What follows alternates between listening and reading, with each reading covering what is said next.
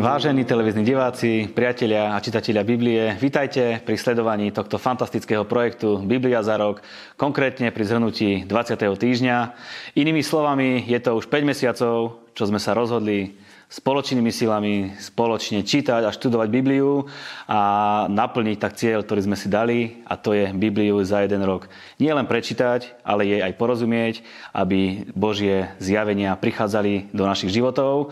Vítam aj tých, ktorí sa rozhodli, že budú Bibliu študovať alebo spoznávať na základe týchto našich krátkých relácií, ktoré sa snažíme vykladať jednoducho a s porozumením. Sme veľmi radi, že sme súčasťou vášho osobného rastu, ktorý prichádza do vašich životov skrze čítanie Biblie. Ďakujeme vám za to, že nám posielate vaše maily, vaše otázky na náš mail infozavináč.bibliazarok.sk. My vám na tieto otázky s radosťou odpovedáme. Pokračujte v tom, vždycky jednu otázku vyberieme a dnes ideme na otázku následovnú. Dávid a aj iní králi sa často dopytovali Boha prostredníctvom efodu. Čo je to efod? Boh im jednoznačne odpovedal, alebo aj cez prorokov. My dnes máme Svetého Ducha aj on nám môže takto jednoznačne odpovedať. Odpoveď je takáto. Efod bola súčasť veľkňažského rúcha, na ktorom boli drahokami za každé jedno izraelské pokolenie. Takto veľkňaz nosil na srdci synov Izraelových. Keď sa modlili nad Efodom, modlili sa za celý národ a Boh im dával múdrosť a vedenie. Niektoré hrabinské výklady hovoria, že tak, ako Boh odpovedal, rozžiarili sa jednotlivé drahokami a podľa toho vedeli králi získavať odpoveď. Skôr efod ako súčasť veľkňažského rúcha sprostredkoval pomazanie a Božiu prítomnosť a skrze služobné pomazanie, ktoré sprostredkoval aj efod, mali ho na sebe aj králi, vedeli získať odpoveď. Áno, aj nás vie Svetý Duch konkrétne viesť.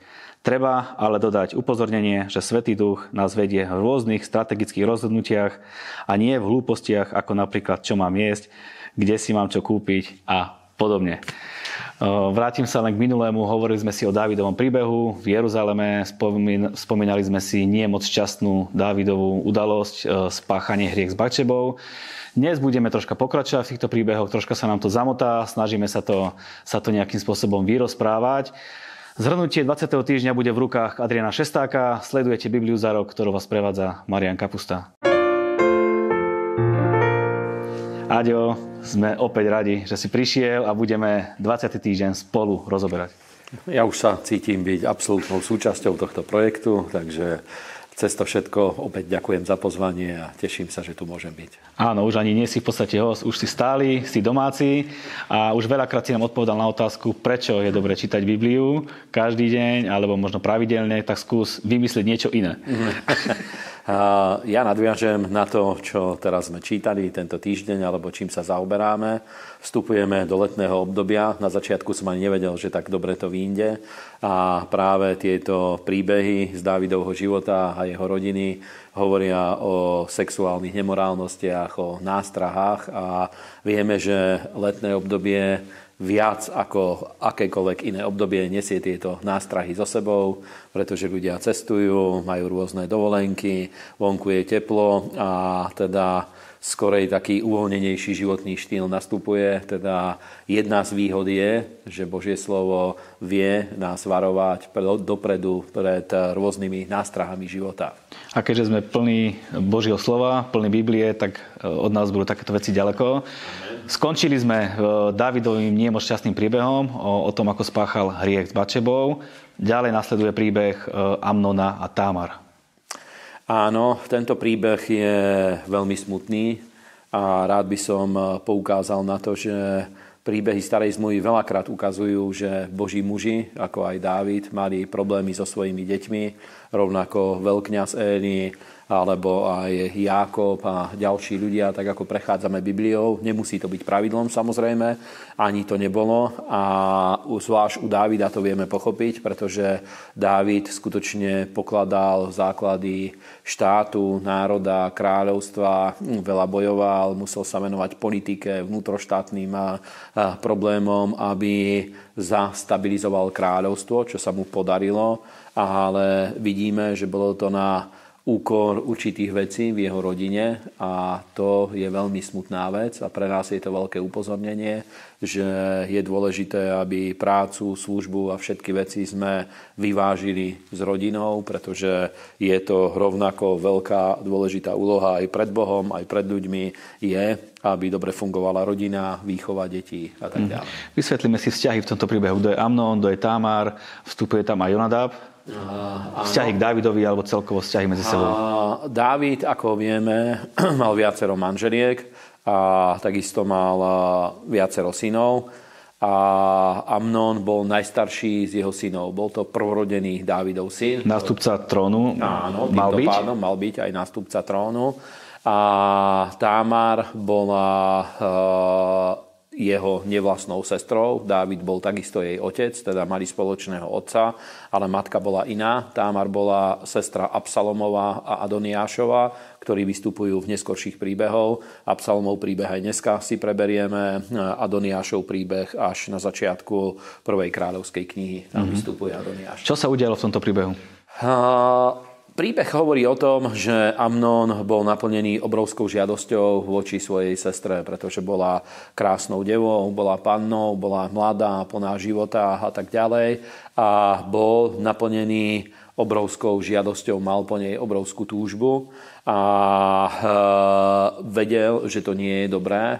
A diabol sa o to postaral, aby mal v blízkosti v úvodzovkách priateľa, ktorý mu pomohol, aby sa v ňom zlomila tá hranica, ktorou odolával voči tomuto pokušeniu, pretože najprv odolával, ale keďže bol veľmi zalúbený, rozprával to svojim priateľom, ako veľmi sa mu páči a našiel takého človeka, pred ktorými, pred akým je dobré vystríhať napríklad svoje deti, aby nemali takých priateľov, alebo dohliadnúť na to, akí, akí priatelia sú v blízkosti našich detí, ktorí hovoril mu presný opak, ako bolo Božie slovo. A Biblia o ňom hovorí, aj pastor Jardo minule to spomenul, že on bol veľmi chytrý. Nemal Božiu múdrosť, to nebola Božia múdrosť, ale bol skrátka chytrý. A hovorí mu, že pozri, však si kráľovský syn a tak ďalej. A vymyslel, pomohol mu vymyslieť, ako dostať Tamar do paste aby ju zviedol a aby s ňou uh, mohol uh, spáchať cudzo, uh, sexuálny delikt. Mm-hmm. Vieme, že potom odchádza následne na to, bol vyhnaný z Jeruzalema Absalom. Áno. Táto udalosť mala veľmi tragický následok. Ako David zareagoval, sa tiež opýtam. Dávid, pretože to bol prvorodený syn a Kus si vyčítal, Dávid nemal ľahkú pozíciu v tomto, pretože vedel, že urobil aj on chyby, vedel, ako to bolo s Batšebou, ako to bolo s Uriášom a vedel, že nedal dobrý príklad svojim synom, svojim deťom a kus tieto udalosti boli aj následkom hriechov, hriechu, ktorý spáchal Dávid. Práve kvôli tomu snažil sa to prejsť mlčaním. Vedel, že to nie je dobré, ale nepokarhal svojho syna, preukázal v tejto oblasti určitú mieru slabosti, aj keď bol veľkým hrdinom. A mne to hovorí jednu vec a síce, že nie každý človek musí byť úplne dokonalý. A sú ľudia, ktorí môžu byť veľmi silní v niektorých oblastiach. Dávid bol fenomenálny bojovník, bol e, veľmi duchovný človek a veľa oblastí robil dobré ale boli aj oblasti, ktoré nezvládal úplne dobre a nevedel tak jasne sa postaviť napríklad v tejto oblasti, aby odsúdil to, čo urobil jeho syn, aby urobil poriadok vo svojej rodine a tak ďalej. A malo to veľmi vážny následok. Ešte by som spomenul jednu vec. Písmo doslova nám hovorí, že keď zviedol Amnon Támar, tak bola v ňom potom väčšia nenávisť voči nej, ako predtým bola láska, ktorou ju miloval. To je zaujímavé. To, to je bolo veľmi potom zaujímavé. Skutku? Áno, hneď potom. A vtedy ju aj vyhnal a prikázal, nech za ňou zavrú dvere a viacej ju nechcel vidieť. Čo nám to hovorí?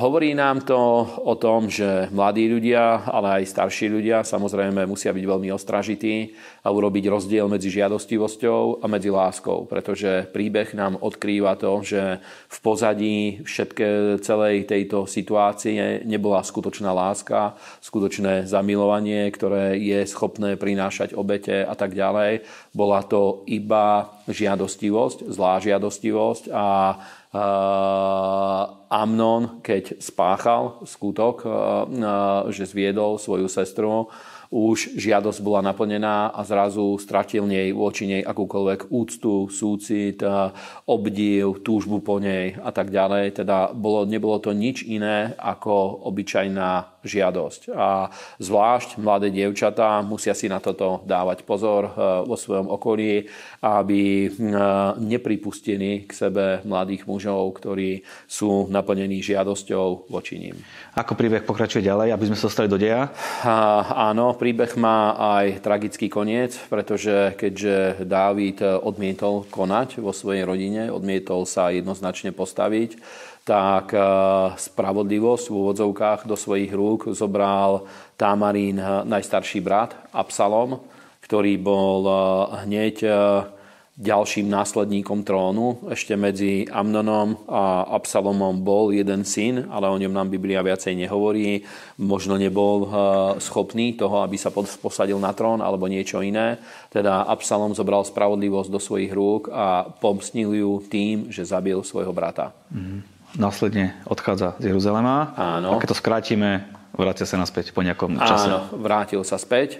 Dávid ho nechcel vidieť, vedel, že to bola zlá vec, vedel, že zabil svojho brata a e, nechcel Dávid proste, aby z toho vzniklo, vzniklo niečo až takéto, preto sa to snažil trošku aj ututlávať, ale malo to veľmi vážne následky. Ale tak vidíme, že ho stále mal Dávid rád. Áno, bol to jeho syn a nemáme čas sa tým zaoberať, ale veľa príbehov nám ukazuje to, že dieťa vždycky ostane dieťaťom, aj keď spácha neprávosť a tak ďalej, stále je dieťaťom. V celom Izraeli nebol nikto taký krásny a obdivovaný ako Absalón. Od hlavy po pety nemal chybu. Absalom bol, bol vynimočným človekom a zase Absalomov príbeh nám hovorí, ukazuje nám jednu veľmi dôležitú vec a síce, že Uh, vieme, že Absalom teda urobil si nárok aj na Dávidov trón, k tomu za chvíľu sa dostaneme.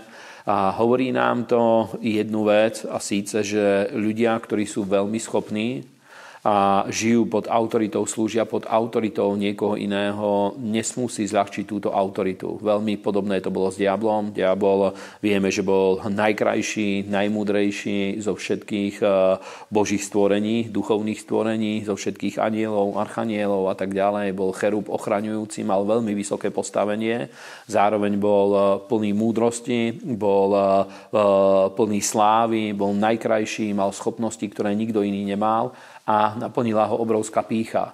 Takisto o Absalomovi vieme povedať, že bol skutočne výnimočný na základe toho, ako ho opisuje Božie slovo, že nebol taký tuctový, pre, prehliadnutelný človek a nám to zase hovorí o tom, že je veľmi dôležité popri charizmách, popri pomazaní Svetého Ducha, popri známosti, schopnostiach, ktoré ľudia majú, rovnako dôležitý je charakter.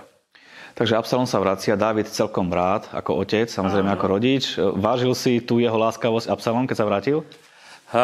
Absalom Zase sa v ňom ukázalo to, že do, do veľkej miery zľahčil si svojho otca Dávida. Možno si za to mohol trochu Dávid sám, ale v každom prípade nemal na to právo Absalom, aby toto spravil. Mohol považovať to, že sám nevystúpil voči Amnonovi, mohol považovať za nejakú jeho slabosť alebo niečo, preto si ho zľahčil vo svojich očiach a začal sedávať v bráne a hm, e, ľudia, ktorí prichádzali poradu ku kráľovi, začali ich ťahať k sebe a hovorí, že kráľ nemá na vás čas, ale ja, kedykoľvek chcete, môžete prísť za mnou. A začal robiť to, čo niekedy môže sa objaviť v zboroch alebo niekde inde, začala vzbúra, začala, začala rebélia v pozadí. A dôvod, dôvod bol veľmi jednoduchý Absalom si nárokoval autoritu a postavenie, ktorému nepatrilo. Otázka, ktorá musí následovať. Dávid bol predsa hrdina, Áno. bol v očiach Izraelu niekto, kto ich zachránil, kto ich vyslobodil. Ako je možné, že tak rýchlo prešli na stranu Absalona?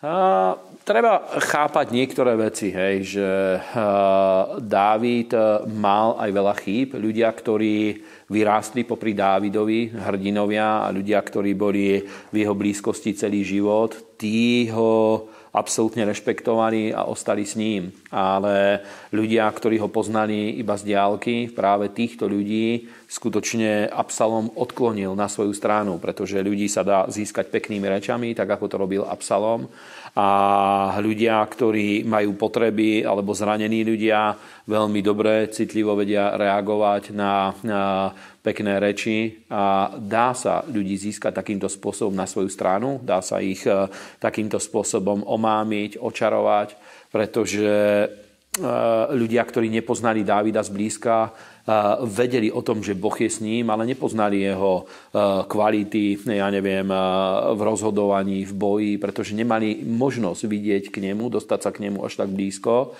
Preto je veľmi dôležité, aby prirodzene fungovala autorita medzi Božím ľudom, aby tá autorita zostávala skutočne sveta, aby každý rozpoznal svoje miesto, ktoré má a aby na tom mieste bol spokojný, čo u Absaloma vidíme, že nebol.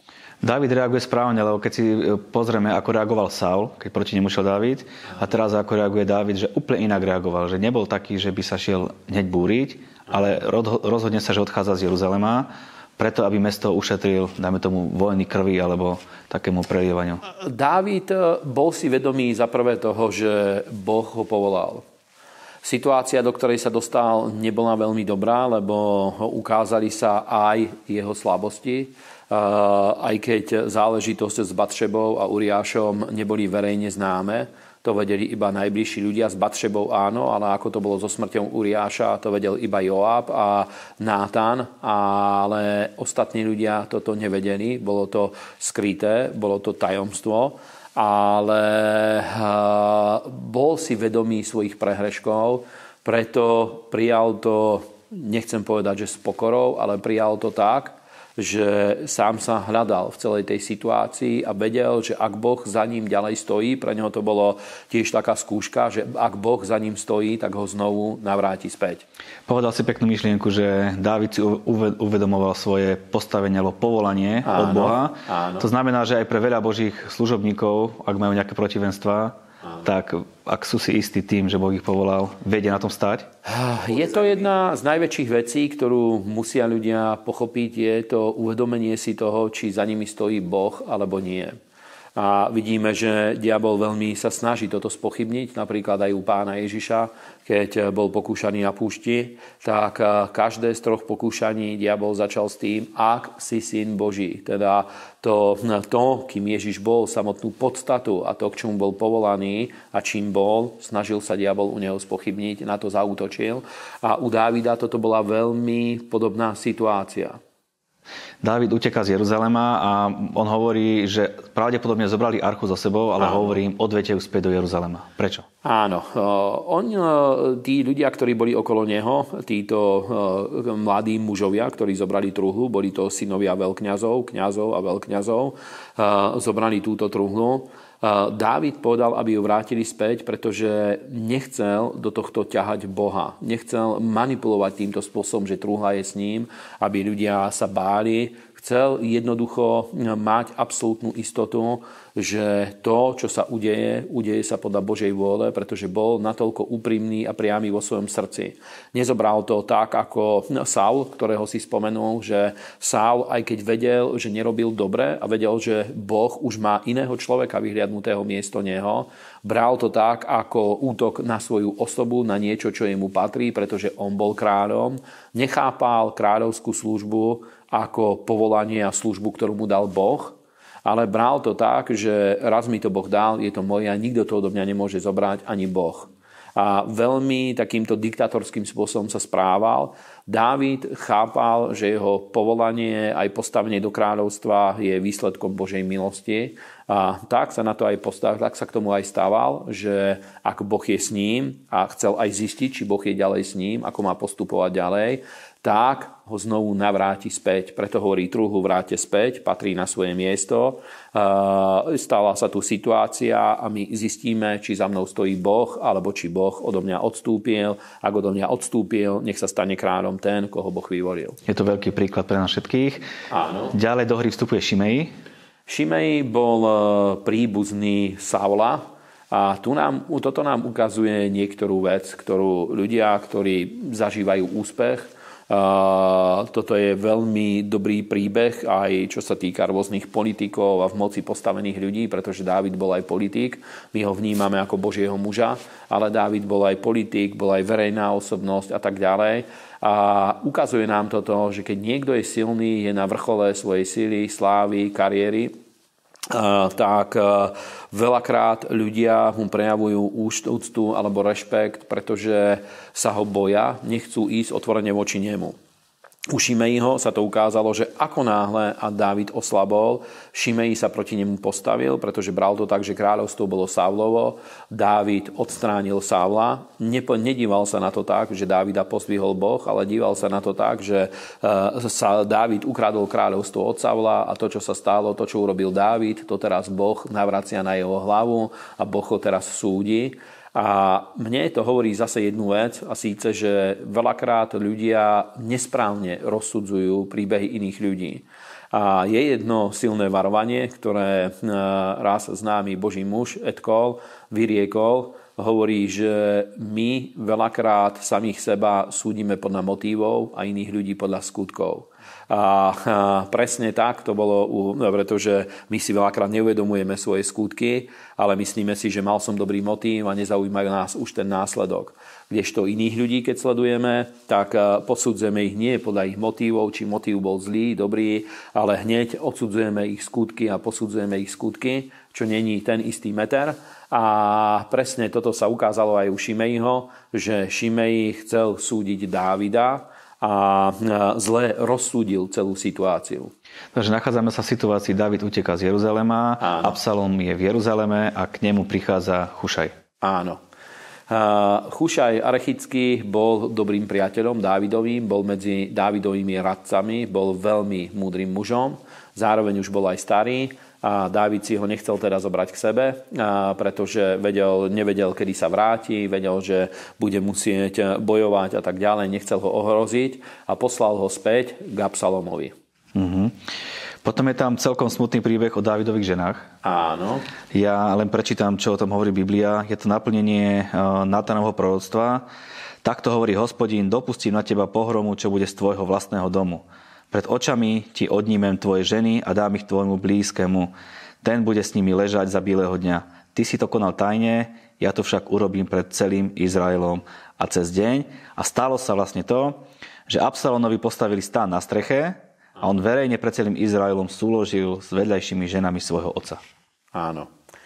Bol to ťažký hriech, bola to veľmi zlá, nepríjemná situácia a jeho cieľom bolo to, aby všetkým nespokojným ľuďom v Izraeli dal najavo, že absolútne sa vzopravil svojmu otcovi a nemá s ním nič spoločné, že on nechce pokračovať v Dávidovskej línii, je novým kráľom a tak ďalej. Chušaj marí Achitofelovú radu. Áno. Kto to je Achitofel?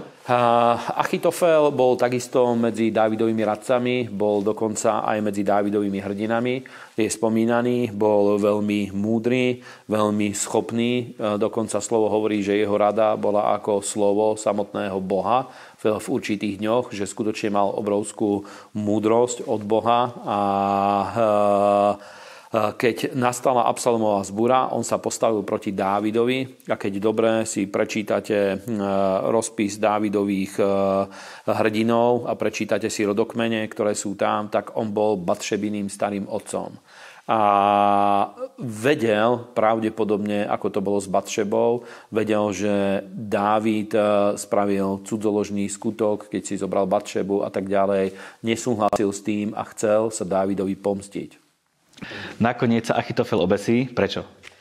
Uh, áno, to je tiež veľmi dobrý príbeh, uh, pretože videl, že jeho rada bola zmarená a pochopil, že Boh sa postavil proti Chušajovi. On si myslel, že tým, že koná spravodlivosť, chce sa pomstiť Dávidovi, že koná spravodlivosť, pomstí bezbožný Dávidov skutok.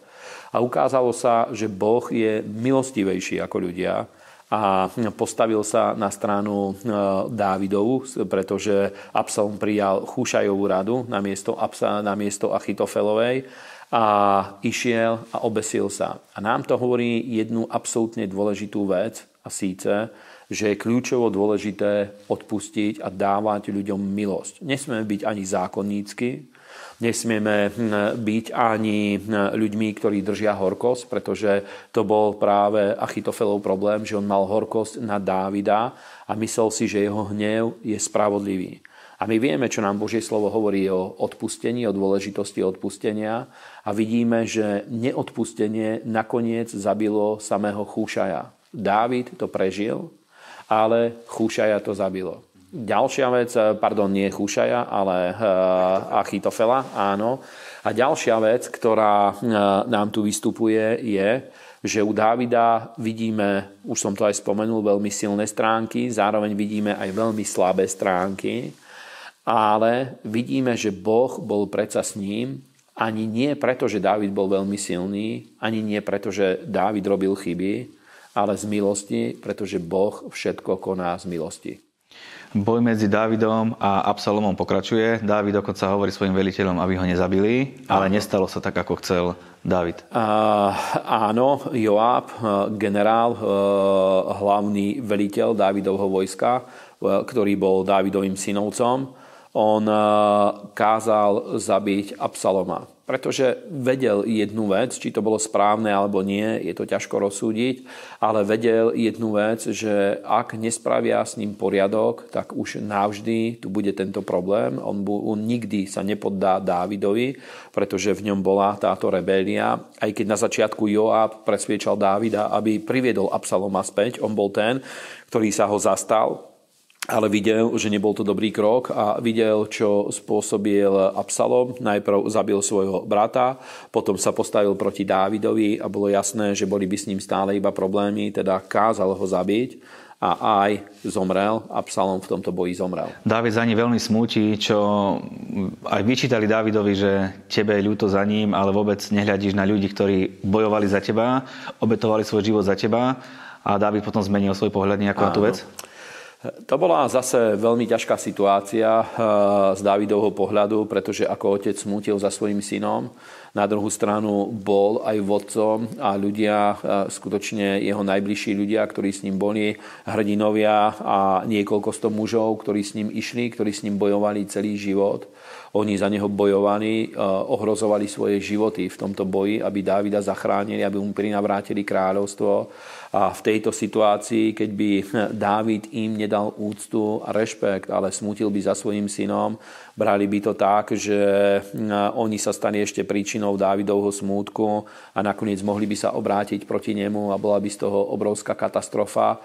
A skutočne niekedy život v službe alebo aj rozhodnutia určitých e, ľudí, či už sú to politici alebo ďalší ľudia, sú veľmi vážne a musia vedieť oddeliť od seba aj pastori a ďalší ľudia od svojho súkromného života, od e, súkromných e, rôznych vzťahov, ktoré majú a od služby, pretože to povolanie, ktoré Boh dal, musí byť zachované je výborné, že študujeme chronologicky, lebo čítame tam žalmy, veľa žalmov sme čítali a na základe žalmov vieme vidieť, aký mal vzťah s Bohom Dávid, ako Áno. celé veci prežíval. Vidíme skoro v každom žalme, že Dávid vylieva svoje srdce, Áno. hovorí, ako sa cíti, ale na konci vždy povie, Áno. aj tak viem, že s Bohom zvládnem akúkoľvek situáciu. Ja milujem knihu Žalmov, viackrát som to aj povedal počas eh, týchto no, výkladov, ktoré tu máme, eh, pretože práve kniha Žalmov nám hovorí o tom vnútornom živote človeka. Nie len o Božej moci, ale o našom vzťahu voči Bohu. Takisto o tom, ako v modlitbe od Boha vieme prijať oslobodenie, víťazstvo a tak ďalej. A, a skutočne Dávid jeho život nám ukazuje, že bol rovnakým človekom ako my. Mal emócie, niekedy boli pozitívne, niekedy boli negatívne a ukazuje, ako je dôležité vyliať horkosť zo svojho srdca, dostať tieto veci von. A veľakrát v modlitbe je dôležité vykričať svoju bolesť a svoju horkosť a potom je dôležité ale vrátiť sa do toho, aby človek v Bohu našiel silu na to, že v Bohu vie zhodiť zo seba všetky tieto problémy a nájsť riešenia, pretože skutočne Boh je náš osloboditeľ. Nechce, aby my sme potláčali svoje emócie, nechce ani, aby sme ignorovali naše problémy, ani aby sme utekali pred problémami alebo pchali pred nimi hlavu do piesku, ale skutočne kniha Žalmov nám ukazuje to, že je treba svoje emócie e, dostať e, tie zlé emócie vonku zo svojho vnútra, to je jedna časť a druhá časť je, že je veľmi dôležité nájsť v Bohu riešenie a víťazstvo a oslobodenie. Na scénu prichádza Šebová vzbura a vieme aj ďalej, že Joab zabije Amazu. Uh, už sa ukazovalo to, pretože Dávidové kráľovstvo prechádzalo rôznymi týmito problémami. Už to nebolo to kráľovstvo, ktoré bolo pred hriechom s Batšebou a pred Uriášovou smrťou. Dovtedy Dávid stúpal iba smerom hore a jeho život bol absolútne vzrušujúci, úplne fenomenálny. Aj v minulej časti pastor Jardo to spomenul, že práve jeho život po Batšebe, po cudoložstve s Batšebou a smrťou Uriáša už e, nebol taký fenomenálny ako predtým, musel bojovať s veľa rôznymi vnútornými problémami a nám to hovorí, že hriech skutočne otvára dvere voči diablovi.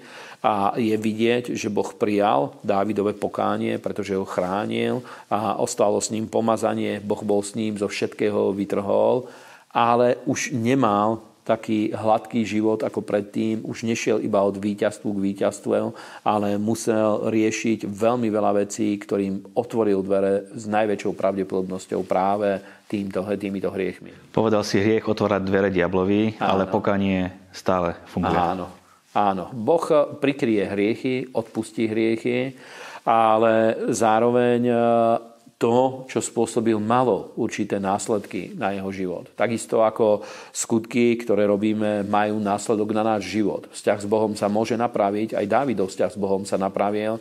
Myslím si, že do veľkej miery bol rovnako dobrý ako predtým, ale niektoré veci už nefungovali tak, ako fungovali predtým v jeho živote. A nie, že by to bol Boh, ale Dávid otvoril dvere voči diablovi a niesol určité následky a Božia milosť s ním bola. Boh mu odpustil, pretože vždycky ho vytrhol, Boh ho nesúdil, Božia milosť s ním bola, vytrhoval ho, stále bol kráľom, aj udržal kráľovstvo až do konca života, ale už je vidieť, že okolo neho začali vznikať problémy, ktoré predtým neboli. Posujeme sa ďalej, na scénu prichádzajú Gibeončania a ich pomsta.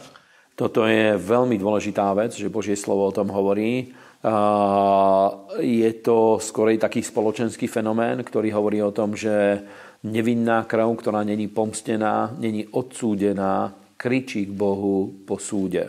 Pretože Izrael mal s Gibeonianmi od Jozuových dní zmluvu a aj keď do tej zmluvy sa dostali klámstvom, získali túto zmluvu s klámstvom, Boh ju absolútne rešpektoval a keď Sál ju porušil a začal trápiť Gibeonianov, Boh sa postavil na ich stranu a súdil neskôr Izrael, takže prišiel hladomor. A nám to hovorí práve o tom, že rôzne spoločenské hriechy, ktoré sú či už v rôznych diktatúrach a tak ďalej, priťahujú Božie súdy.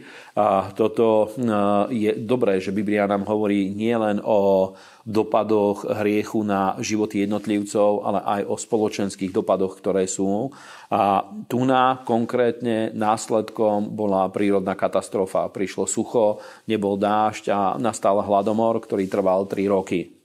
Na konci čítaného textu tak nenápadne je taký príbeh o filištincov a obroch. Čo nám tento príbeh hovoria? Že existovali obry? Zase to potvrdzuje Biblia. Áno, najznámejší Dávidov príbeh, Dávidov Goliáš jednoznačne o tom hovorí. takisto prvá Mojžišová kniha, a následné ďalšie Mojžišové knihy, štvrtá kniha, piata Mojžišová kniha jednoznačne hovoria o tom, že existovali títo nefiním. Čo je dôležité je, že prvý vieme, že Dávid bol ten, ktorý porazil Goliáša, aj keď pred ním už v predchádzajúcich generáciách boli ľudia, ktorí zabíjali obrov, porážali obrov. Ale Dávid, keď už bol starší, Filištíni chceli ho zabiť, chceli ísť proti nemu a nasadení, keď eh, veľmi presne sledovali, kde sa Dávid pohybuje a nasadili obrov proti nemu zase, aby, ho, aby Dávida obry porazili, zničili. Nechcel, dovol, nechceli dovoliť tomu, aby Dávid skončil život ako hrdina, ale chceli, keď zabil obra, tak nech aj sám zomre, zomre obrom. Ale vďaka Bohu vidíme, že Boh ho chránil a povstali pomedzi, spomedzi Dávidových hrdinov, povstali e, takí mužovia, ktorí tiež, tak ako Dávid porazil Goliáša, tiež zabíjali týchto obrov a 5 Goliášových bratov, Biblia hovorí, že títo jeho služobníci, Dávidovi služobníci zabili. A to nám zase hovorí, že pomazanie, ktoré ide od našich vodcov, prechádza aj na nás. Dávid zabil Goliáša a e, títo e, ľudia, ktorí boli v jeho okolí, hrdinovia, ktorými by sme mohli nazvať učeníkmi, tak ako pán Ježiš mal učeníkov, ako apoštolovia mali učeníkov a tak ďalej. Toto boli Dávidovi učeníci a to pomazanie prešlo aj na nich. A ako Dávid zabil obrá, aj oni zabíjali ďalších obrov. Ďakujem Bohu. Amen. Aďo, prosím ťa, povedz nám, čo budeme čítať budúci týždeň. Budúci týždeň e, dokončíme Dávidov život, Dávidov príbeh. Z kronických kníh budeme čítať e, prípravu na stavbu chrámu, pretože Dávid už keď bol starý, vedel, že Boh jemu nedovolil stavať chrám, ale povedal, že jeho syn postaví chrám, teda zaoberal sa stavbou chrámu, zhromažďoval majetok, zlato, architektúru, zriadenie služieb, v podstate celé fungovanie chrámu pripravil Dávid pre neho. Biblia hovorí, že dokonca až po klince všetko pripravil, teda obrovské množstvo zlata, striebra, drahých kameňov, dreva, všetkých tieto, tieto veci, meď, komplet stavebný materiál zhromaždil, pripravil robil Dávid, väčšinu teda vecí a takisto rozdelenie rôznych služieb, služba chvály a ďalšie veci, ktoré tam boli a dostaneme sa až po Dávidovú smrť, a neviem, či už sa dotkneme aj začiatku Šalamúnovho kráľovania, alebo ešte nie, ale určite ukončíme Dávidov život. Uvidíme, nebudeme prezrazať. Nech si každý prečíta, aby sme dopredu nepovedali všetko. Aďo, veľmi pekne ďakujem za tvoj čas, bolo to veľmi dobré, inšpirujúce a pekné múdrosti si povedal. Ďakujem, prajem veľa požehnania. Vy pokračujte, už sme skoro v polovici a budeme pokračovať stále a stále. My vám ďakujeme za vašu priazen podporu a aj vy ste partnermi tejto našej služby, aj tohto projektu, lebo vďaka vám a vašim darom, ktoré nám posielate, vieme tento projekt dávať ľuďom, ktorí chcú poznať Bibliu, chcú čítať a chcú možno mať viac zjavení do svojich životov. Takže ďakujeme, vážime si to a prajeme veľa úspechov pri čítaní Biblie. thank you